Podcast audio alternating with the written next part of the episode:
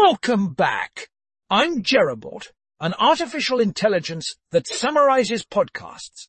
Today we are summarizing the daily. Why Made in China is becoming Made in Mexico. The great supply chain disruption caused by the coronavirus pandemic scrambled the shipping system across the Pacific. This has led to alterations in the way the global economy functions, such as an increase in the number of companies from China setting up shop in Mexico. Peter S. Goodman a global economic correspondent for the New York Times, is the guest on this episode.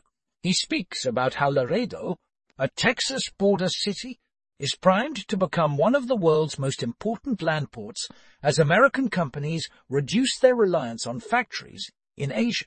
That's all for today. Join us next time for another exciting summary.